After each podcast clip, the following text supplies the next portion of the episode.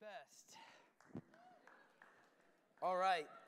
One of the joys and privileges of being here on staff for so many years is I get to show some good old fashioned uh, 90s uh, movies. Connor, on your way out, could you shut uh, those doors back there so when junior hires come out, I won't, they won't just walk in here? In middle school, you just walk into an open door. That's what you do. So I love, love them though. That is the movie Cool Runnings. And so it's, I showed this to uh, also in Great Adventure when I get to drive the van that always has the DVD player because it's the one with the trailer attached to it. We get to show old movies. So me and the junior hires in July got to watch all three uh, the Mighty Ducks movies. I showed them. I, yeah, was teaching them. And so there's a, you know, the picture there, the first one. It's a it's a movie of 1993. Cool Runnings about uh, based on a true story, but they, you know, they had to Hollywood it up a little bit to get people to watch it, and they did a good job with the movie. It's a feel-good film for sure. A little John Candy in there, almost in every '90s film. There you go. So it's about a story of these uh, Jamaican uh, sprinters, and they, uh, well, you're about to get the movie ruined anyway, so here we go. Uh, but they they are trying to get to the Olympics, and something happens, and they are not able to um, get into the, the track part of that. And so they said, you know what? There's a Winter Olympics. We can do something there. And so they made the bobsled team. And so they went there based on a true story, and the movie plays it well. And that was part of their, that's their last run. And so you got to see them. It's amazing that they're even in the finals right there. And they make one last run, and they were making a great time. And then the sled was not great, and then oh, you saw they crashed. And we're going to watch, before you go to Huddle Groups, you'll see what happens after that of the coach looking at the captain, the, the steer, whatever. Um, and he says, I'll see you at the finish line. And they, they almost made it to the finish line. You saw they were on the last uh, kind of straightaway there. And they had their eyes on the finish line, whatever it takes mentality, and they fell. And the race has, as we know it right now, before you get to watch it in about 20 minutes, hope you can take it. Hope you can handle the moment. I know some people are shaking their head, they can't, but I'm sorry, we can't watch the rest right now. There's an order to this. So, man, I'm so glad to be here on the week two of this Awakening series. We started last week, of course. And we, we wanted to do this series in January because it's a new decade.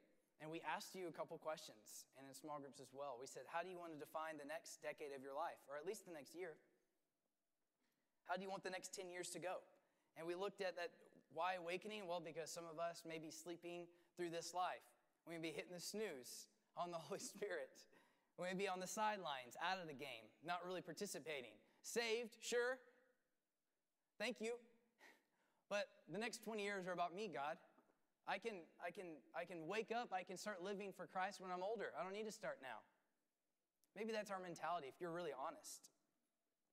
Maybe you're arriving here last week and this week, and you're still at that place. Yes, Keats, okay, that's me. Um, if we were to write our names down, a little label, yes, no work, putting no work into my relationship with God, that's me. Um, sort of ashamed about it. Don't go telling everyone about it. But it's fun, you know, coming to Elevate's great. You get to make some friends, and I love that you're here. I just want more for you, and I just want to challenge you. That's why I'm here. And so some of you still need an awakening. You need to wake up to see what God has right in front of you, what you could be living how you can be living life right now. I want you to have a clear vision moving forward, to look back when it's 2030, look back at this last decade and say, wow, what a decade, what a time to be alive. Thank you, God. You changed me from the inside out, you used me in so many ways. That's what I want for you. That's my prayer. I'm trying to look ahead and just pray that. And so we wanted to have this two week series before we do PegFest next week, where you're going to throw get out your, uh, your anger and your frustrations through dodgeball. That's great. We have two divisions a girls' division, a guys' division. And in each of those divisions, you have also a costume competition. So we have four different teams that will win gift cards at the end. So I would definitely make sure and get there for sure. But we looked at last week, we looked at waking up, waking up our faith in Christ. And tonight, we're going to look at what it means to walk out that faith in Christ. We looked at waking up last week. We're going to look at what does it mean to practically walk out our faith in Jesus? What is this life anyway? And you're about to see that it's compared to a race. If we have some athletes in the room or athletes on a light, you could also have watched a race. And so we're going to see someone do that tonight. The author of Hebrews writes a letter. We don't know who wrote it. People have their ideas. The author of Hebrews writes a letter to a group of persecuted believers as we know them. We, we take it to be they're actually Christians and they're just under deep persecution.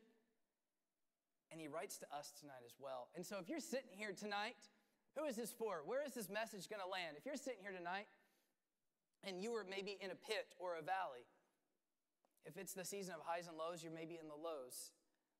Persecution may be around you, or trouble at least. Maybe just apathy. You don't give a, a care. This is for you, and it's very simple. We're only in two verses tonight, and there's some verses you've heard, but I love getting to share these all together and to say, this is where that is. And watch this the author of Hebrews, ask me later who I thought, right, who I, I think writes Hebrews, just verse, chapter 12 of Hebrews, uh, verse 1, you've heard this before, maybe. We're going to look at this. It says, Therefore, since we are surrounded by such a great cloud of witnesses, by so great a cloud of witnesses, already you're like, oh yeah, I was at sports camp once. This was our theme verse for the week. Great. Therefore, since we are surrounded, we are surrounded by such a great cloud of witnesses, let us also lay aside every weight. Lay it aside. And sin which clings so closely to us and here we go. Let us run with endurance the race that is set before us. Here we go. Okay, we want to walk out. Keatsy tricked us there. Waking up faith, walking out faith. It doesn't say walk, it says run. Uh, you got me. That's true. You've heard this before, maybe. But the author is doing something amazing here. So just let it unfold for the next few minutes. Give me the next few minutes and to read this with fresh eyes, with a new heart. Because what he's doing in the first kind of section there of the verse 1, he says, Therefore, we're surrounded. Look at this. We are surrounded by what he calls a great cloud of witnesses. We'll get to that word cloud in a minute. Kind of confusing, right? Talking about weather a little bit. Is it going to rain like today? Well, in chapter 11, it's called the Hall of Faith. You've probably had a sports camp about that too. And the author of Hebrews writes about all these amazing kind of Hall of Famers that had these great faith as they walked in the earth. People like the Abel, all the way back from Abel to Enoch to Noah to Abraham, Isaac, Jacob, Joseph, Moses. I know a lot of that's Genesis. He's talking about these kind of all stars of faith and how they walked out their faith in God, chapter 11.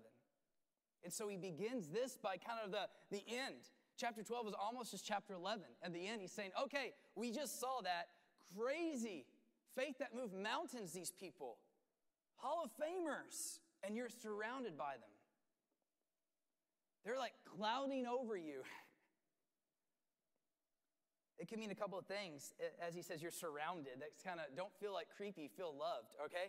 They are presently viewing our actions kind of like as spectators as we're on earth now. And also because their time on earth, um, they live by extreme faith. These are Hall of Famers looking as spectators watching you.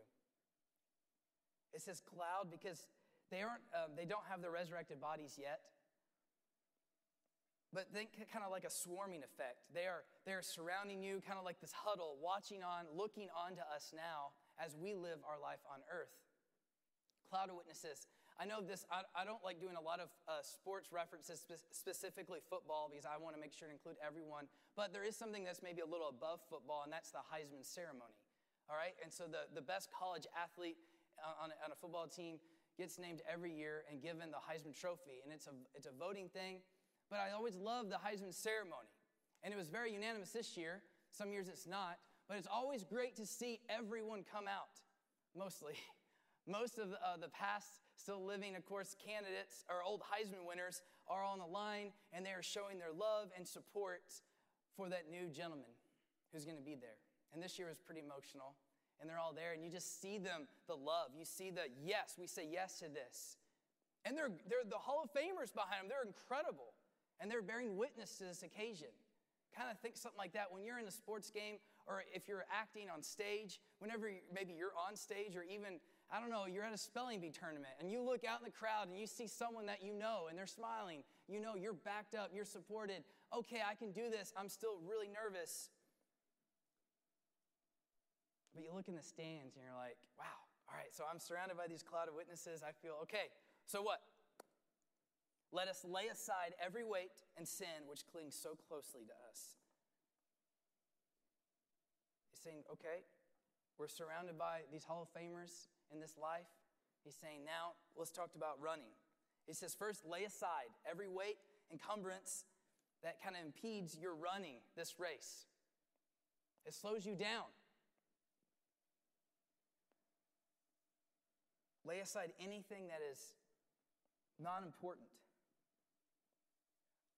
The weight here translates to, it can translate to like a bump or swelling. And it's where we actually get the word um, for tumor. It's just like this kind of growth that happens. And it's saying, like, hey, this, these weights, this, every, lay aside every weight and sin. It's these burdens that we can kind of pick up. It's this baggage we can kind of pick up, and it slows you down for the race. It's saying, lay that aside. It's like if I were to ask one of you up here right now, and I had like a, and I asked you to, like five guys, we don't have time for this. If I asked like five guys to like try and lift this piano up, or however many guys it could take, say we get, say we somehow five guys could lift that piano, it's very heavy. How long could you actually function? Could you move? The author's saying, hey, hey, just check yourself. Some of you may be trying to run this race called life carrying a piano. It just doesn't make sense. Just drop the piano. You don't have to carry it. It's a burden.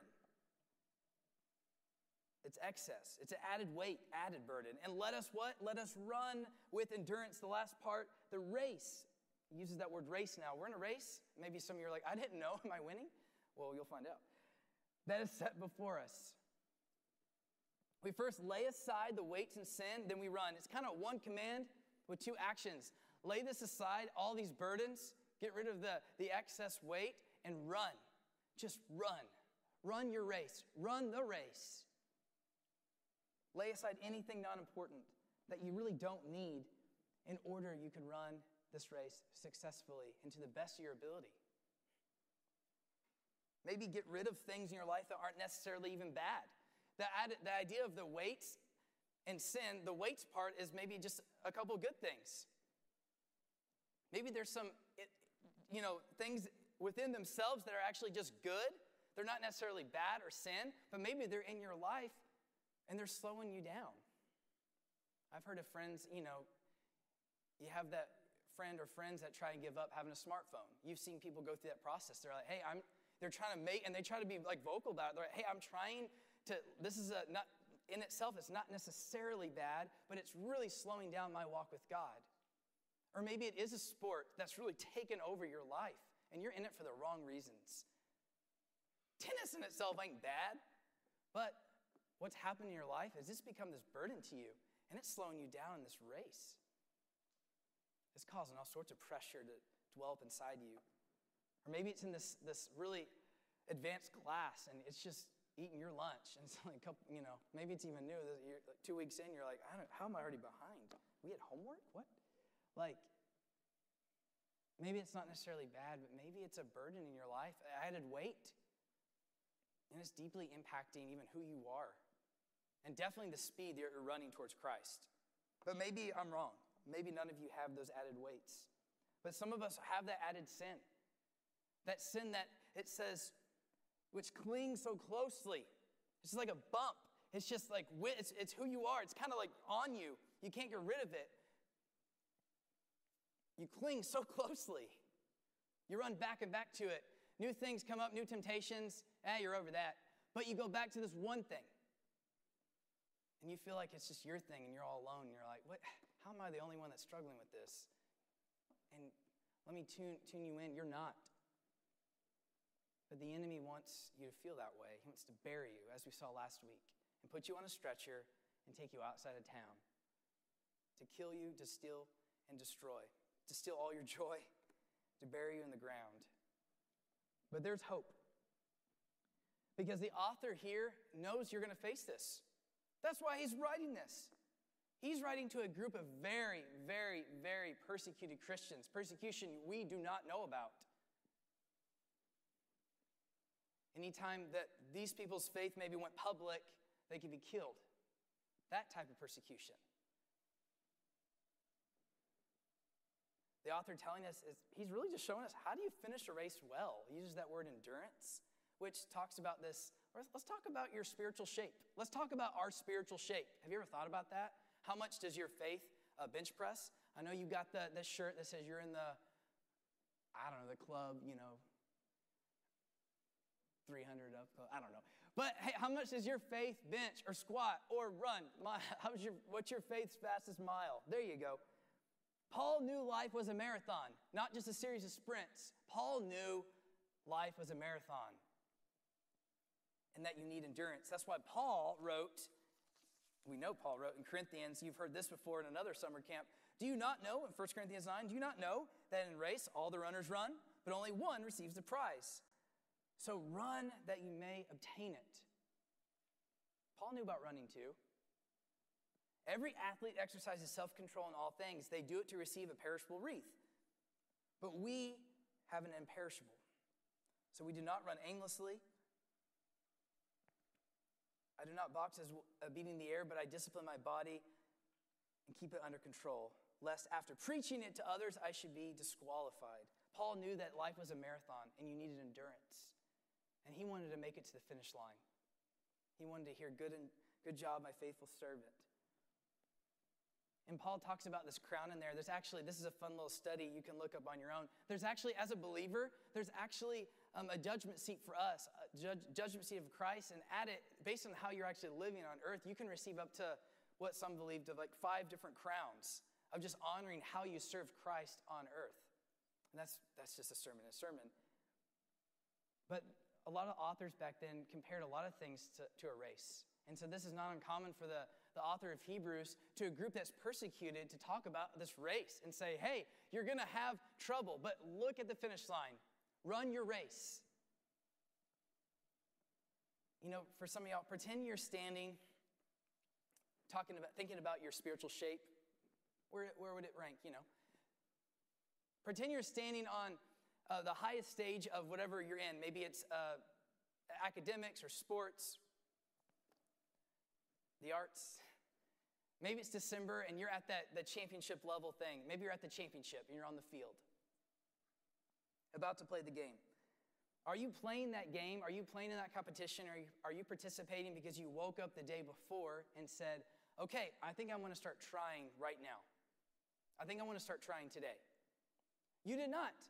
All the work started the January before. When you were getting in the weight room, when you started running at 6 a.m., when you started taking it seriously. It's called an off season. Every kind of every sport has one. Are you putting in the work for the long haul? Is it, is it a marathon to you? Or you just kind of want to cut corners and see what happens?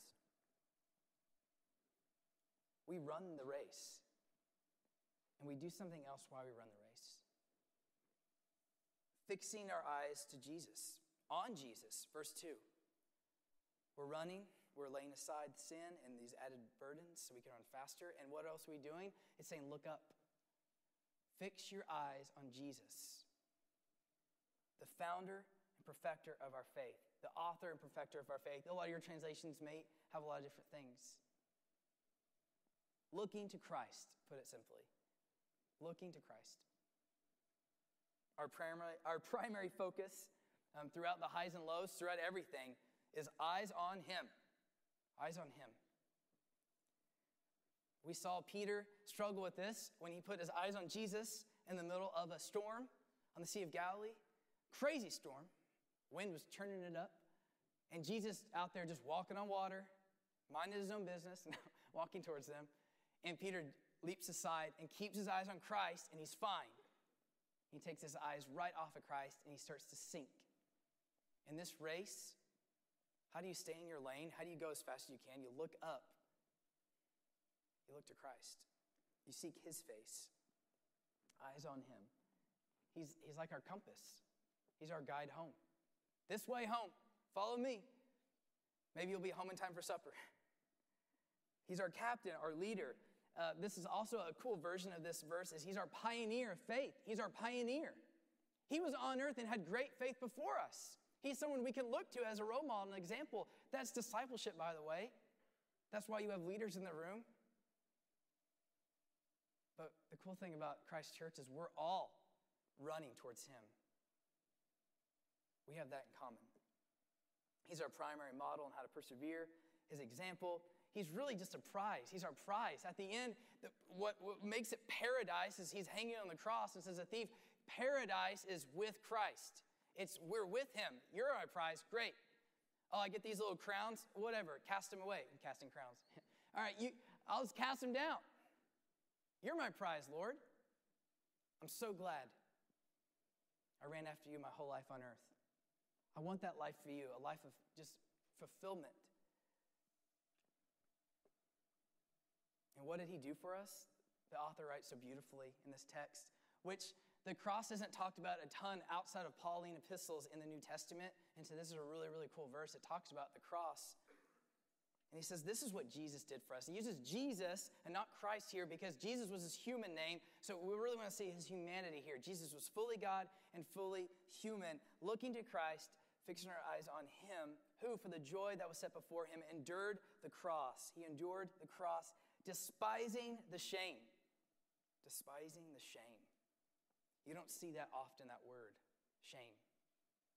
But think about it. Think about his death. Think about what he went through.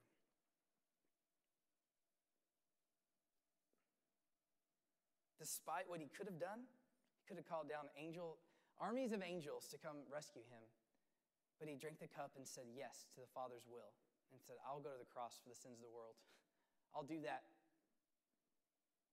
It's not going to be easy. And there was many stages of crucifixion that Christ endured for us. And the first, they would, at least for the Romans, uh, with a flogging of the victim's back, and they used a whip with little chunks of, of bone and metal in it. And the number of hits in Jewish law was 39. And during this process, they would rip a lot of the skin off the back, and they would almost just try and cripple the victim. And most of them just died here because of the loss of blood, or they were unconscious and Jesus faced all that plus so much else. Being mocked the whole time, um, had his beard plucked out, a crown of thorns placed on his head. They spat at him, yelled things like this Prophesy to us, you Christ. Who is that that struck you? And just as prophesied, just as prophesied thousands of years earlier, from a prophet Isaiah, he was oppressed and he was afflicted, yet he opened not his mouth. Like a lamb that is led to slaughter, and like a sheep that before his shears is silent, he opened not his mouth. And Jesus didn't either. He did nothing wrong. But they said, Crucify him, crucify him. And so Jesus faithfully took a next step in his race. He carried the cross for us. A hundred pound crossbar when you go to Israel, you can walk a path they think, many, many different paths. It, it's, a, it's a long hike without a 100 pound crossbar over two, at least two football fields. And he did this all for you and all for love. Seven inch nails driven through his wrists and feet, having to push up constantly to breathe, having gone through everything he just did. On top of that, Jesus did this and nothing in the world, all of that was nothing compared to God's wrath, which was also falling on Jesus, on his shoulders, on his weakened shoulders. And Jesus willingly did this. That's his race he ran. That's who we're looking at, okay?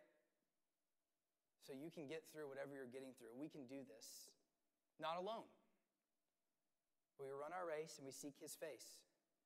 And then Jesus breathed his last and gave up his spirit. He died. He really died on the cross. That's important. He really died. But if our story ended with death, it wouldn't, we wouldn't even be here. Look where he's at now, the end of our verse. And is seated, that just all happened, and is seated at the right hand of the throne of God. Jesus is now seated in heaven. Incredible. He rose again. We'll celebrate in a couple months in Easter. We celebrate it one Sunday, one day, but you should wake up every morning. The first words to be, Yes, thank you for rising from the dead, Jesus. I can wake up and have life. Thank you. It really should. if we really got what the resurrection means. He's seated there now. 2 Timothy 4 7, Paul writes again, I have I fought the good fight, I finished the race, I've kept the faith. Paul knew it. He wanted to finish the race, he wanted to keep the faith. And the author of Hebrews is dead set on us getting that as well. We can run this race with endurance despite hardship and shame because we know what's ahead. We know where we're going to end up. We know we're going to be in paradise. We're going to be seated too. Jesus already spiritually sees us as seated in heaven, as Ephesians tells us, but we're physically going to be there one day, forever. Paradise is with Christ forever. That's the goal, that's the prize. It shouldn't be about anything else. And so when we run with endurance, we're also just watching Him. We're looking to Him as everything because He is our everything. And so if you're in a dark place tonight, let the light and love of Christ shine on you. Shine in your darkened tomb to wake you up, oh sleeper. The easiest way to wake someone up, as my mom knew in high school, was to turn on the lights. You hated it. You really hate it. Turn on the lights. Some of you have that game where you go and turn off the lights again and crawl back in bed. And some of you are doing that spiritually too. You're willingly getting up and turning off the lights spiritually. You, you don't want to do any of this.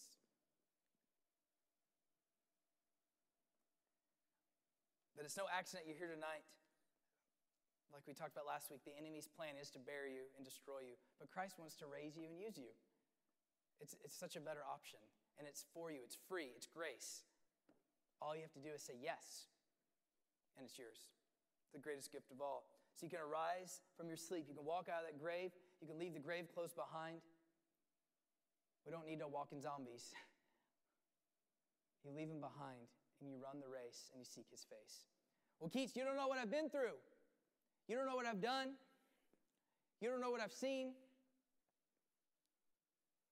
You don't know what's happened to me. You don't even know what someone's done to me. I, I, I, have got my own issues. There's nothing, no.